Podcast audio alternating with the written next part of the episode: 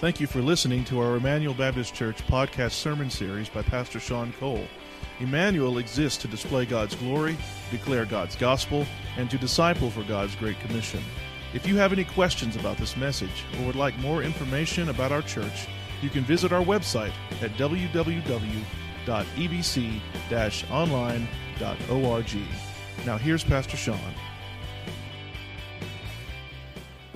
I show you a video from 10 years ago, I think it's interesting to think about the vision.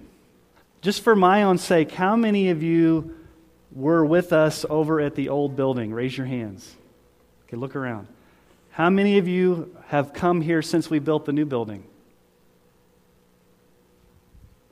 So, about probably more have come here since we moved to this new building than were with us at our old building. So it's interesting to go on that visioning tour and actually think about a, a, piece of land that has nothing on it and then look at the reality now. It's interesting the things that we talked about back then as being a reality today, except for the playground. That may be something, and also the, the growth of our, our community. I don't know if I just had bad numbers back then, but um, I don't think we're at 20,000. And you might wonder how we got onto the roof of Home Depot. I won't tell you, that's a secret. No. So, as we start 2017, I thought, and myself and the elders, that it would be a good time for us to refocus on our vision and our mission as a church. And so, I am very thankful for all the new people that have coming. Some of you have been here 50 years, some of you have been here maybe five weeks, some of you have been here all in between. And so it's interesting to see how many new people have come. And, I, and I've been your pastor for almost 12 years now. It's hard to believe. And it's a great privilege to be able to shepherd this flock. and so, as we think about our mission, as we think about the reality of, of where we've come over the past years, I want us just to ask some questions this morning It's going to kind of take us on a trajectory over the next month of January. First question is this What's our mission? What is our mission? It's on everything that you get. It's on your bulletin. Uh, we talked about it even in our new members class this morning. We talked about it. We exist to display God's glory, to declare God's gospel, and to disciple for God's great commission. So, regardless of whether we met in 1309 Sydney, whether we're meeting here, whether we're meeting in a hut, whether we're meeting in a park, whether we're meeting in homes, just regardless of where we meet, the mission of Emmanuel Baptist Church is always the same. It, it hasn't changed. It, we exist to display God's glory, declare God's gospel, and disciple for God's great commission. That is the heartbeat of our church. And so, to help us refocus on that, I've created a 21 day devotional guide. We've done this from time to time. After the service, they will be available out on the Welcome Center table. 21 days. It starts tomorrow. If you don't want an electronic copy, you can go to our church blog. They will be posted every day. There'll also be a link on Facebook. You can also get it on the church app. We want everybody to think about the next 21 days going through this devotional guide together. It'll take you about maybe 10, 15 minutes a day, but it's getting you into the scriptures and focusing on our, our mission as a church and just how you grow as a Christian. Second question What tool has God given us to accomplish our mission?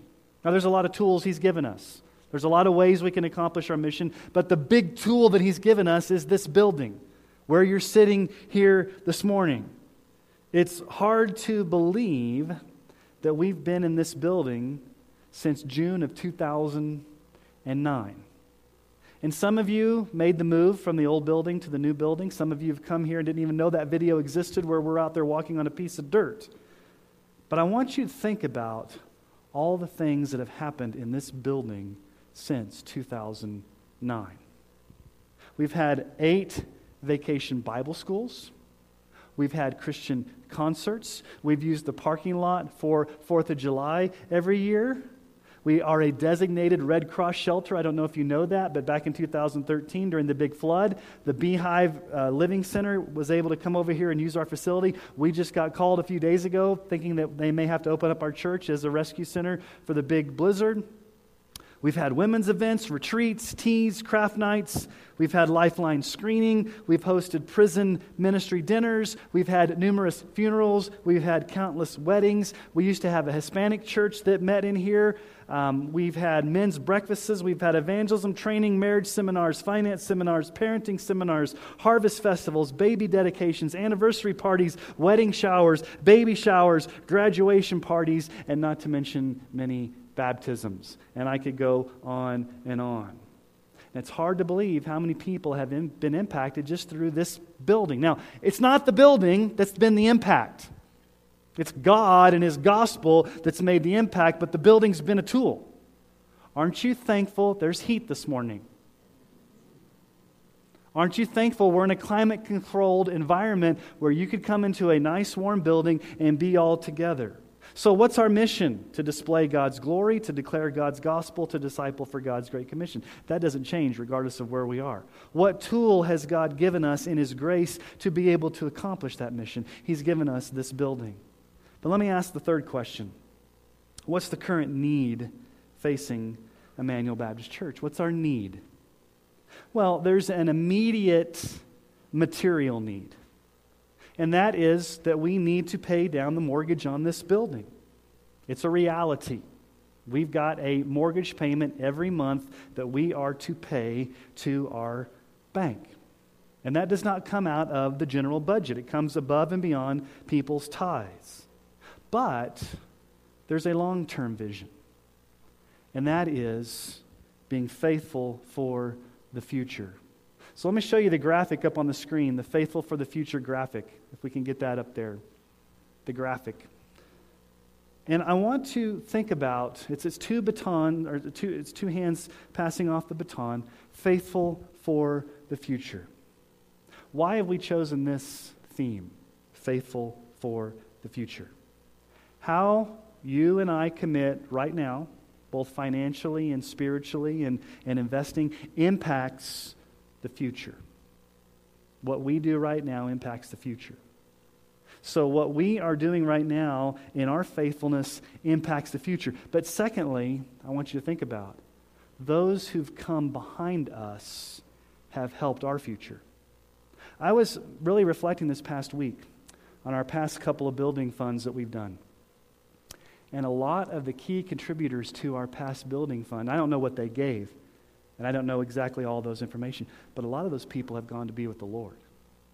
When you think about some of the people in our church who've gone on to be with the Lord, we've had some very faithful senior citizens who've passed away the past couple years that were faithful to help out for our future. The Bible also speaks of passing the faith along to the next generation to be faithful to pass the faith on to the next generation.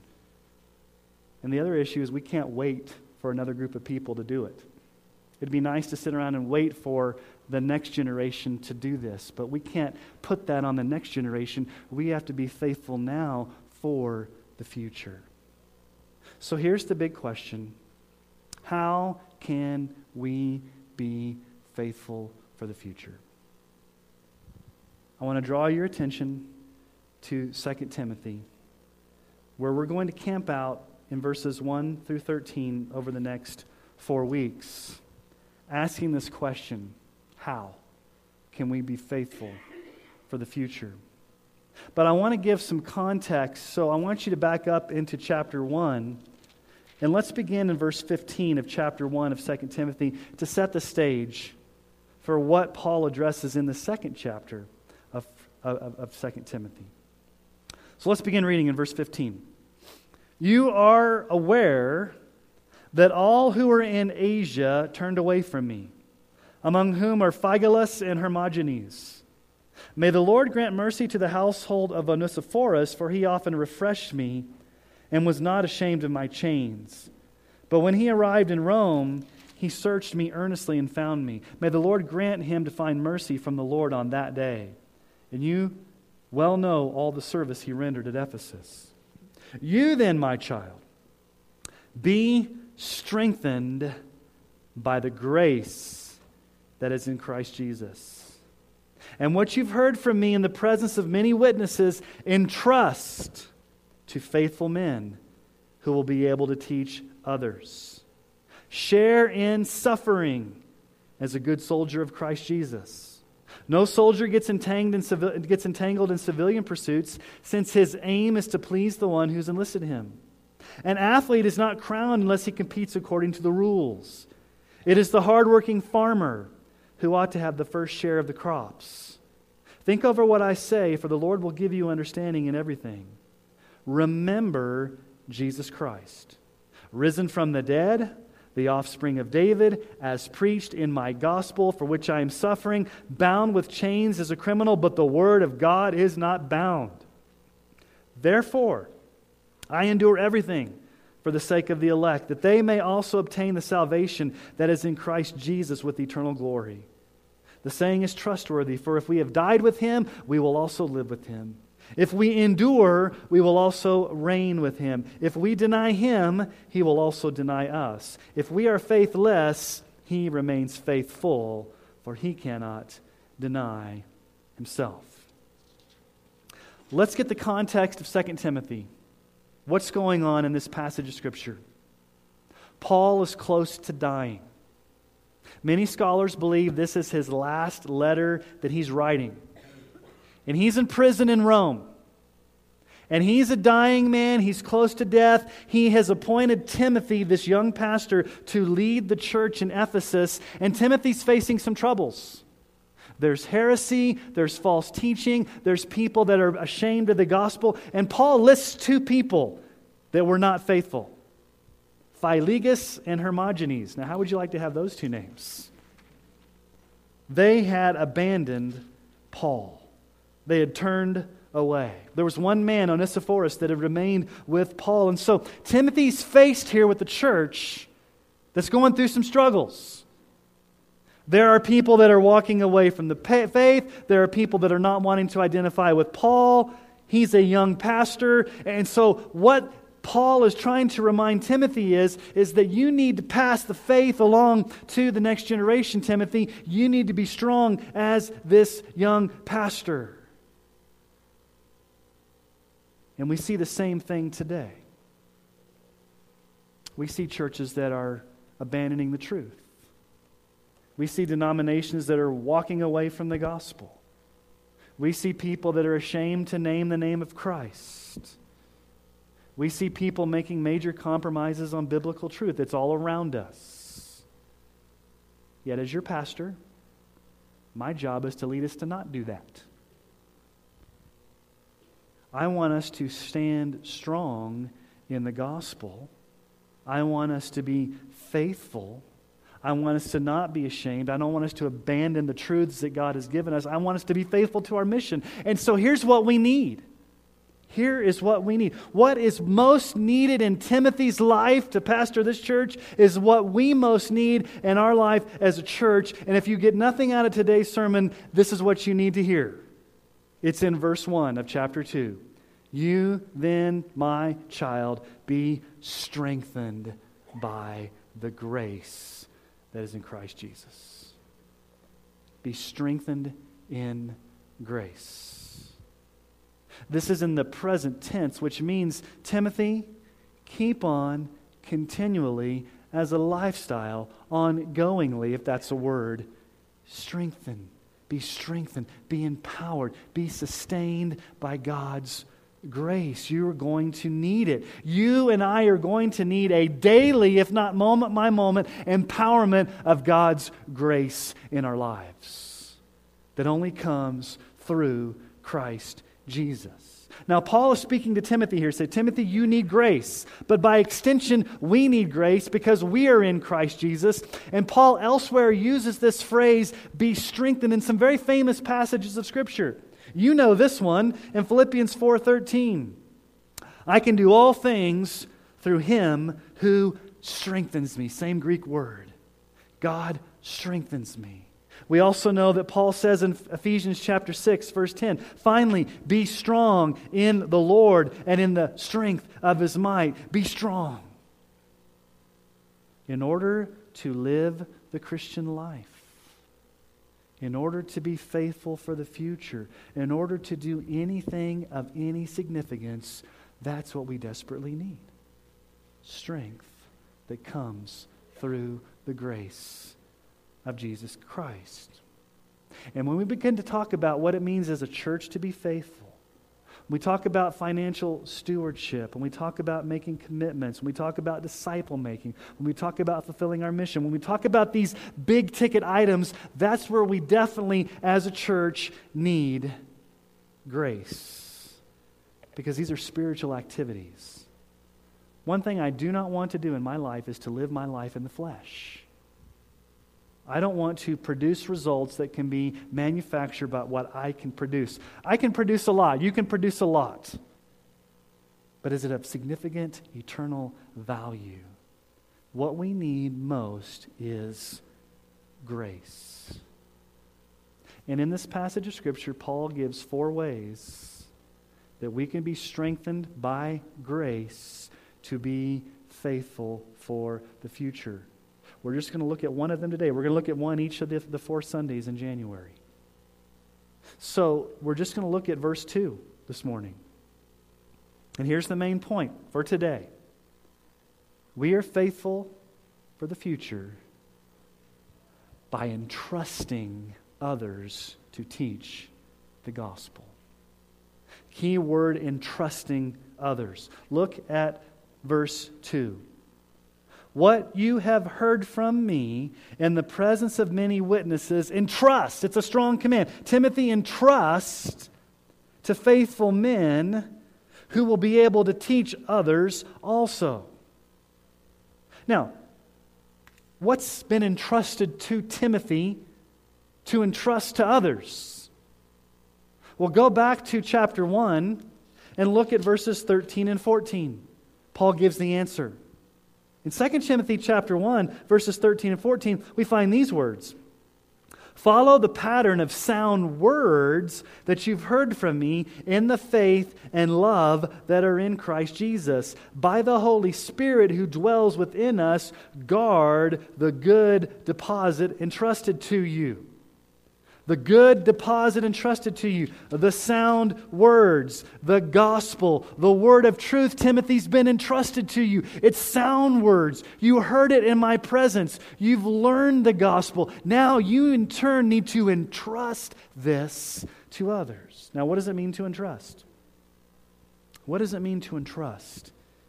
It means to transmit safely to make sure that what we're passing on to somebody else is pure, unadulterated, uncompromised. It is the gospel, that there's no confusion, that there's no compromise, that there's no distraction, that we entrust the sound words, we entrust the gospel, we entrust the word of God to faithful people, that we don't compromise on the truth. Now, Timothy, who are you to entrust this to? Entrust this to faithful men.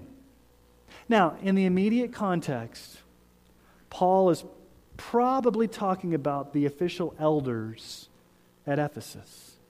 Because there's a lot of heresy going on in the church. There's a lot of problems. Paul's not there. Paul's in prison. Timothy's a young pastor. And so Paul says to Timothy, Timothy, make sure you find faithful elders. Find faithful men that you can entrust to be the teachers of the church. You're going to need help. You can't do this on your own. You're going to need men to come alongside you to help lead, to help guide, to help shepherd the church because of the, the sheep are susceptible.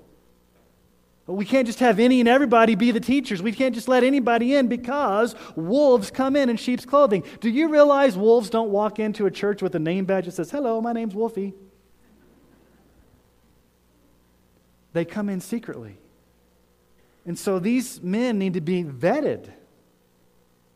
That's why we vet our teachers. We don't just let anybody and everybody teach at Emmanuel Baptist Church. We make sure that we're entrusting the gospel to faithful people who are able to teach. Notice what it says there. Entrust to faithful men who are able to teach others. These men, especially elders, need to be able, need to be competent, need to be able to teach, need to be able to explain God's word. That's one of the qualifications of a pastor, of an elder, that Paul gives in 1 Timothy. 1 Timothy chapter 3, verses 1 and 2. The saying is trustworthy. If anyone aspires to the office of overseer, that's the same thing as an elder or a pastor He desires a noble task. Therefore, an overseer, a pastor, an elder must be above reproach, the husband of one wife, sober minded, self controlled, respectable, hospitable, able to teach. Timothy, you got to find men, faithful men, not only in their character that are faithful, but they got to be able to teach. Titus 1 9. He, that's talking about the elder, must hold firm to the trustworthy word as taught, so that he may be able to give instruction in sound doctrine and also rebuke those who contradict it. Timothy, find faithful elders who are men of character that are able to teach. Now, let me just pause and say, I am so thankful that at Emmanuel we have those men. Amen. We have faithful men who are elders that are able to teach, able to lead, able to guide, able to shepherd this church. But let's just take elders out of the equation for a moment. And I want to show you a principle in this text. I want you to see four generations of disciple making in this passage of Scripture. Who does it start with? Who's writing the letter? Paul. Paul says to Timothy, Timothy, what you've heard from me, what you've learned from me, I'm passing on to you. So, generation one is Paul. Paul passes it on to who's the second generation? Timothy. Okay, Timothy, there's a third generation. What you've learned from me, entrust to faithful men. Third generation, he'll be able to what? Teach others. Fourth generation. There's four generations of discipleship in that one verse. Paul to Timothy, Timothy to faithful men, faithful men to others. And by extension, this process should be going on and on perpetually in the life of a church. There should be the perpetual passing on of the baton of the faith in the life of a church. That's why the graphic on the cross uh, that we have there is, is, is two hands uh, like a relay race passing off the baton you should always be passing off the baton of your faith to somebody else. Because somebody passed the baton off of faith to you. I want you to think about something for a moment. Think about a person, maybe a teacher, maybe a coach, maybe a mentor. Who is the one person who's had the most instrumental impact upon you personally in your spiritual growth? Who has impacted you personally the most in how you are a Christian today? Who have you learned the most from? They invested in you. Now your job is to go invest in somebody else, to be that same person to somebody else. I've been very privileged in my life to have three mentors. When I was in high school, my youth pastor invested in me. I was preaching sermons as a junior in high school on Sunday nights at my church because my youth pastor invested in me. They were really bad sermons, but at least I was learning how to preach. When I was in college, I had a collegiate minister that invested in me, that taught me the value of missions. And then, as my first pastorate, when I was a young youth pastor, Pastor Ron, who many of you know, was my other mentor. So I've been able to be mentored by three godly men, and, and that's, in, that's invaluable to me as a pastor. And I'm sure that somebody has impacted you. And so the principle is this in order to be a faithful church, there's got to be the passing on of the faith. There's got to be entrusting the faith. There's got to be giving the faith on to other people, to, especially to the next generation, to pass it down, to pass the baton, to raise up leaders. Sound doctrine, faithful men, faithful people, good leadership. Here's the problem this is why it's so crucial. Do you realize the culture we're living in? Nod your head if you agree with me. Do we live in a world of biblical illiteracy where people just don't know what the Bible says? Do we live in a world where there are so many temptations to cave in on the truth in the church? It is more crucial now than ever that we pass the baton on to others in the faith in order to be a faithful church that the foundation that this church is built on is the gospel, the truth, the sound words. And that can be in any relationship. In the immediate context, it's Timothy passing it on to, to elders, but think about it. Parents. Parents. How are you passing the faith on to your children? Maybe it's in a mentoring relationship. Maybe it's in any relationship where you have influence. Are you passing on the faith? Mark Dever's written a great little book called Discipling, and this is what he says.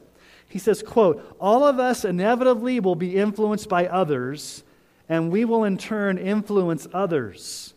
The people around you will influence you for better or for worse. And for better or worse, you in ter- turn will affect the people around you. The only question that remains for you is how will you use your influence? You're already influencing people whether you know it or not, and others are influencing you. The question is, how are you going to use your influence? That's why we place a premium in this church on children and youth ministry. Now, we're entrusted with the Great Commission. The Great Commission to make disciples. What is the Great Commission? Matthew 28 19 and 20. Go therefore and make disciples of all nations, baptizing them in the name of the Father, and of the Son, and of the Holy Spirit, teaching them to observe all that I've commanded you. And behold, I'm with you always to the end of the age. What's the main verb in the Great Commission? A lot of people think it's go, because that's how it starts, right? Go, therefore, go door to door, go, go out. That's not the main verb. The main verb is make disciples. And there's three ways we do that. There's three participles or three modifiers, three descriptors of how you make disciples. One is going. It really should be translated as you're going. In the natural ebb and flow of your life, as you're going, as you're living life, as you're making relationships, as you're influencing people, you're to be making disciples as you're going. Number two, you're to be baptizing in the name of the Father, the Son, the Holy Spirit. So, one of the marks of a disciple is that you've been baptized by immersion under the water in the name of the Father, the Son, the Holy Spirit. Again, baptism doesn't save you, but it's a beautiful picture of what's happened to your old life. You've died to your old life, you've been raised to new life. It pictures the death, burial, and resurrection of Jesus on the cross and rising from the dead. And so, baptism is the entry point into the Christian life. That's why we're to baptize, and that's why you should be baptized. So, let me just stop and say this. If you're not baptized, if you have not followed the Lord in believer's baptism, come see me after the service. Make an appointment with me. I'd love to talk to you about what it means to be baptized. So, as you're going, make disciples. You make disciples by baptizing new believers. But thirdly, Jesus says, teaching them. That's where we always stop. Teaching them. We've got to teach. But notice what he says teaching them to obey all that he's commanded.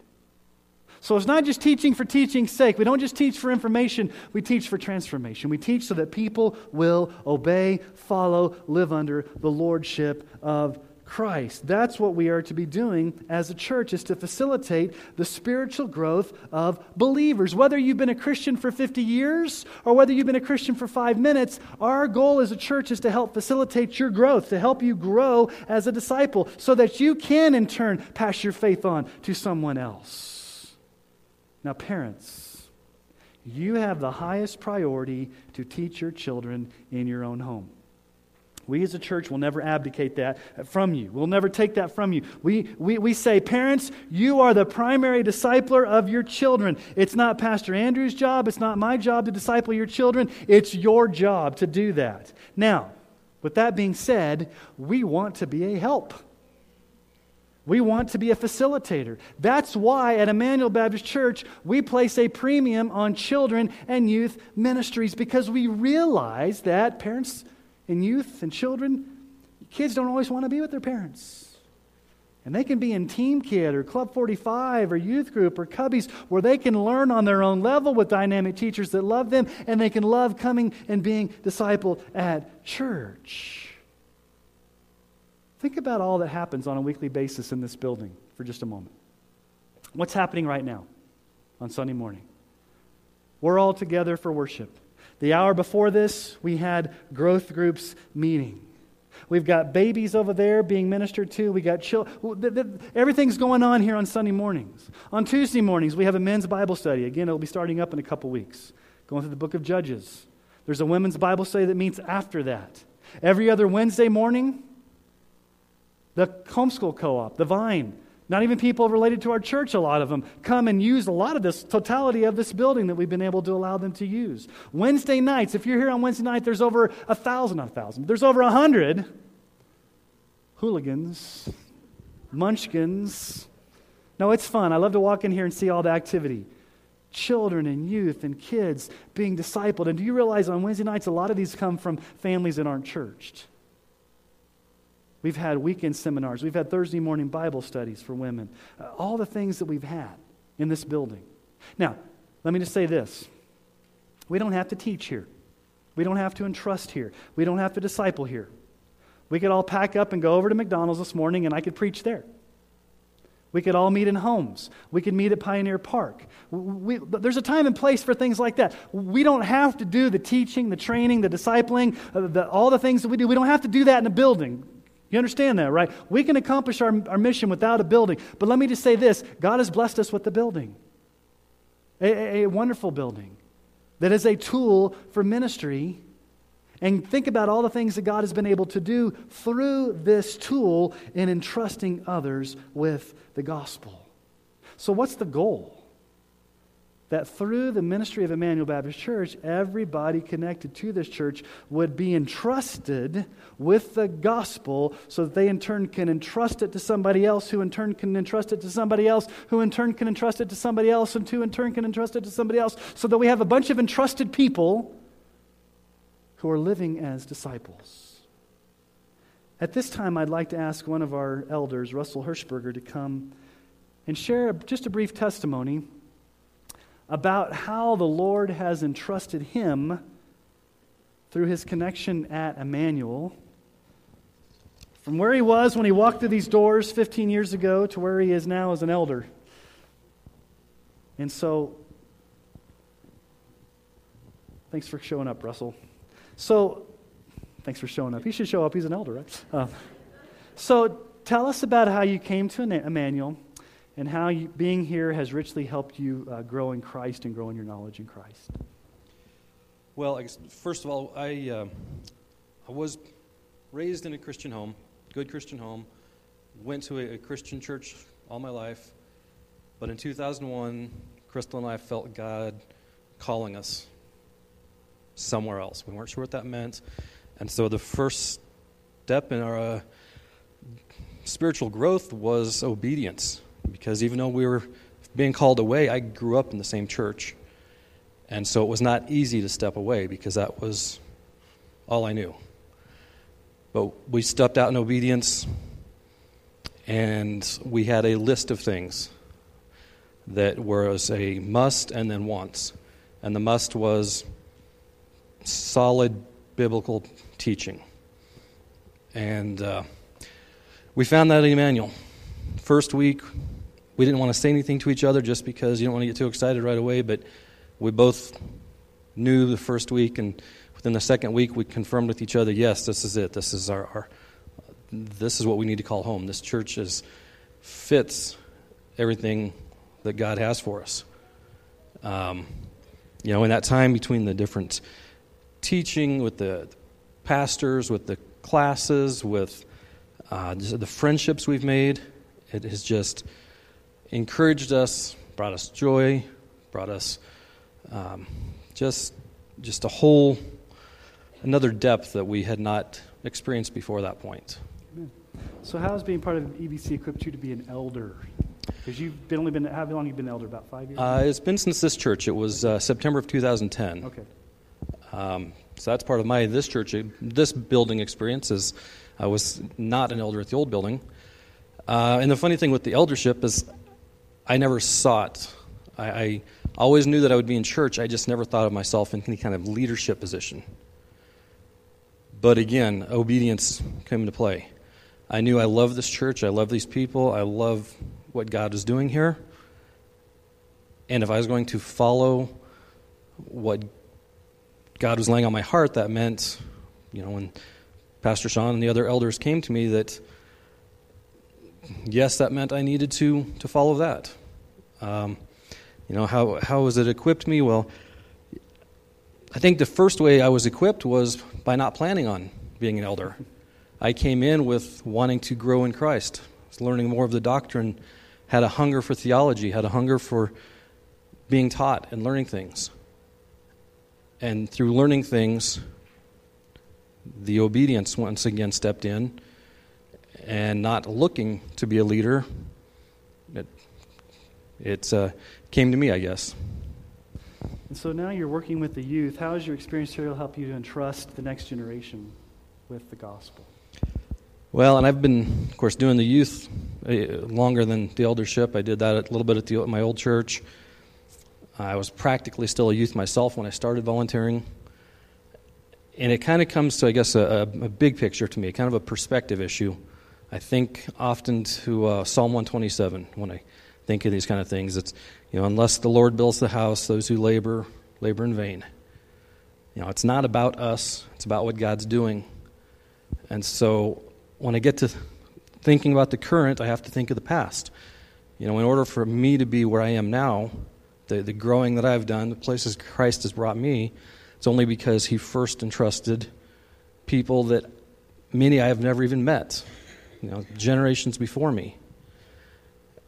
And so I would not be in obedience if I myself did not then accept humbly, very humbly at times, that He is entrusting me to, in obedience, pass on to others. Amen. And you think it's vitally important to entrust the gospel off to the next generation? Uh, it's not only vitally important, but it's, it, is, it is necessary. It's following in obedience to, to entrust it because it just be one generation, generation away from failing if, if we did not follow in obedience to, to entrust to others. Amen. Thank you, Russell. Appreciate it. Amen.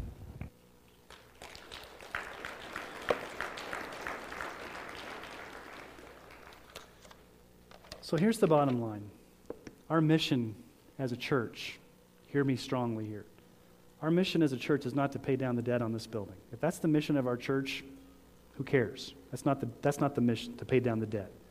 Our mission is to display God's glory, to declare God's gospel, and to disciple for God's great commission. Our, our mission is to entrust others with the gospel. That's really what we're called to do to teach, to train, to equip, to encourage, to, to, to, to mentor, so that everybody connected to Emmanuel Baptist Church is growing in Christ, whether that be a new person that just walks through the door that doesn't know the gospel to somebody that's been here their entire life and is maturing. And I've said this before, even when we were back in our old building. And some of you remember our old building we were in two worship services, crowded, and that weird, I don't remember what the stage was, where I had to duck half the time because that TV was sticking out there. We had no parking lot, really. You had to park on the streets. NJC classes, all the adults met down at NJC. Uh, the toilet in the men's restroom was always acting up. We could never heat that sanctuary, it was always freezing in there. Uh, we had that little jam packed foyer after the services. Everybody would try to.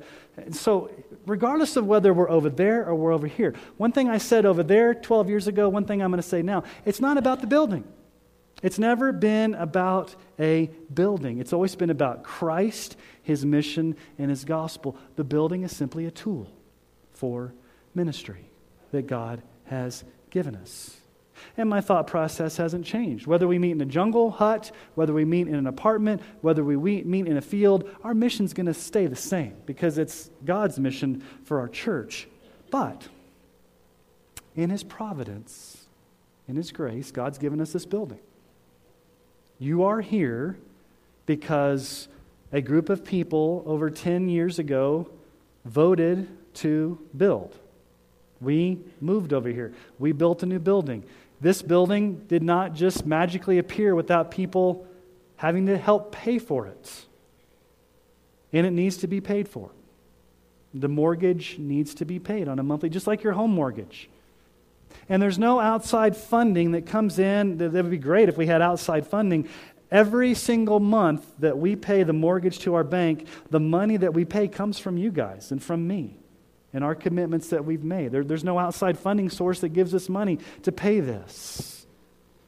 And so, what we as elders are asking you to do is to faithfully pray. That's all we're asking you to do, is to pray about how you would participate over the next few weeks. We're going to do two year commitments this year. We're not doing a three year commitment, we're doing two year. Some of you have done this before, some of you, this may be new to you. We're not forcing anybody to do this, we're simply asking you to pray. At the end of this month, on January 29th, we are going to have a special worship service. We're going to have a special meal. We're not going over to NJC. We're not going to drag this out over a long period of time. We believe that if God's calling you to participate, He'll make it very clear. But what we're asking you to do is just to pray about how would I commit above and beyond my tithe for the next two years to help pay down the debt on this building. Now, let me tell you where our debt is. It's $1.338,211,000.19. So let's just round up. It's $1.38 million. $1.3 million. Let me tell you my personal desire. Here's my desire. This is Sean Cole's desire. I would sure love to see us over the next two years get that number under a million. It's a whole lot easier to say we owe $900,000 on our building than we owe 1.38. Did you even hear the difference? 1.38 million, 900,000. Sounds different, doesn't it? We're not going to pay it off in two years. God could pay it off in two years. The bottom line is, I would love to see us at least break that million dollar threshold and get it down into six digits. And so, as I've been thinking about this, the last building fund campaign, we had 80 giving units. And I don't know who they were, I don't know what they pledged, but there were 80 giving units that, that pledged. So let me give you some math here. Easy math for Sean Cole, okay? I'm not Mickey Dubs, I can't figure it all up in my head. If everybody of these 80 people or 80 giving units that just committed last time, and there's probably a whole bunch of new people, just gave $50 a week above and beyond their tithe, just $50 a week for the next two years, we'd have $400,000. And it would easily get us underneath that million dollars. Now, you may say that's a big commitment because that means $200 a month. That means $2,400 a year. That means $4,800 over two years. Let me just put it to you this way $50 a week. Let's just cut that in half. Let's just say I'm going to give $25 a week. How many of you go out to eat after church every Sunday and spend more than $25 for your family? What if you said, for the next two years, I'm not going to go out to eat after church. I'm going to use that $25 to sacrifice to give to the building fund? And some of you may not even be giving at all. You may not even be giving to anything. And you may think to yourself, well, I could give $25 a week. That, that wouldn't be that hard. And so think of all the interest we'd save if it got under a million dollars. So, even if you don't pledge, let's just say that for the next three weeks, you hear all this stuff and, and, you, and you go through the process and you decide not to pledge, no harm, no foul. That's between you and the Lord. One thing I do want you to do, though, is I want you to grow spiritually.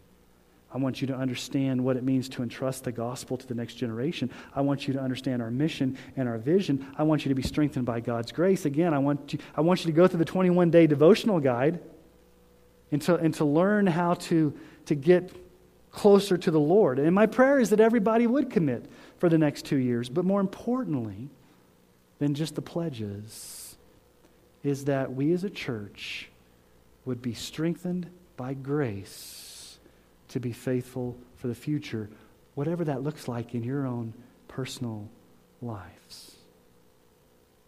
So let me give you two practical takeaways regarding entrusting the gospel to others. Some two things to think about. Number one, would you personally thank the person that had the most impact on you? Now, the hard thing may be if they're not alive, it's going to be hard to do that. Maybe you spend time with God thanking Him. But maybe you write them a card. Don't send them a text. That's kind of impersonal. If you're going to, I would say this call that person up talk to that person, thank that person, but would you just express thanks to the person that impacted you and say, listen, you've impacted me spiritually, personally. I want to thank you for that. And just thank them for the, the investment they've made in your life. Would you do that this week? And here's the second takeaway write down a person's name, even right now. Or think about a person in your life right now that you could seriously begin to think about passing the baton on to. Maybe it's your child. That's okay. Maybe it's a friend. Maybe it's a coworker. Maybe it's somebody that God strategically placed in your life. Who right now is in your life that you have influence over that you can begin to take a baby step and say, you know what, I'm going to begin to pass the baton on to them. And you may say, well, I don't know what to say to them. Well, there's two things you need one is the Bible, and number two is the Holy Spirit. That's all you need. That's how the church dealt with it all these years. So, the only way to move forward in obedience to Christ, regardless of whether you commit to the building fund, regardless of all that, the one thing I'm most concerned about is that we would all be strengthened by grace to fulfill the mission for us as a church and also God's mission for your personal life and how you would live for His glory. So let me ask you to bow your heads this morning in a time of prayer. Think about those people, the person who's impacted you, and maybe somebody that you can impact. And would you go to the Lord during this time and ask Him to give you the strength through the grace of Christ to entrust others with the gospel? And that we as a church would be a church that entrusts others with the gospel, that we would be faithful for the future. Strength, we need your empowering. We, we do know that anytime we talk about discipleship and we talk about passing the faith along, when we talk about being a faithful church, that's going to require some serious grace, some serious strength. I don't know how to do it. We can't do this in our own flesh, in our own power, Lord. We need your strength. So, would you give us that strength that only comes from you? Lord, I do pray for our hearts to be soft to what you may be leading us to do over the next couple of weeks. That we begin to think, think now uh, how or if or, or, or, or how we're going to participate in a two year process to pay down our debt, Lord. So, Lord, I just pray that you would begin to move in people's hearts and that we would all be open to whatever you would lead us to do for your glory and for your grace. And we pray this in Jesus' name. Amen.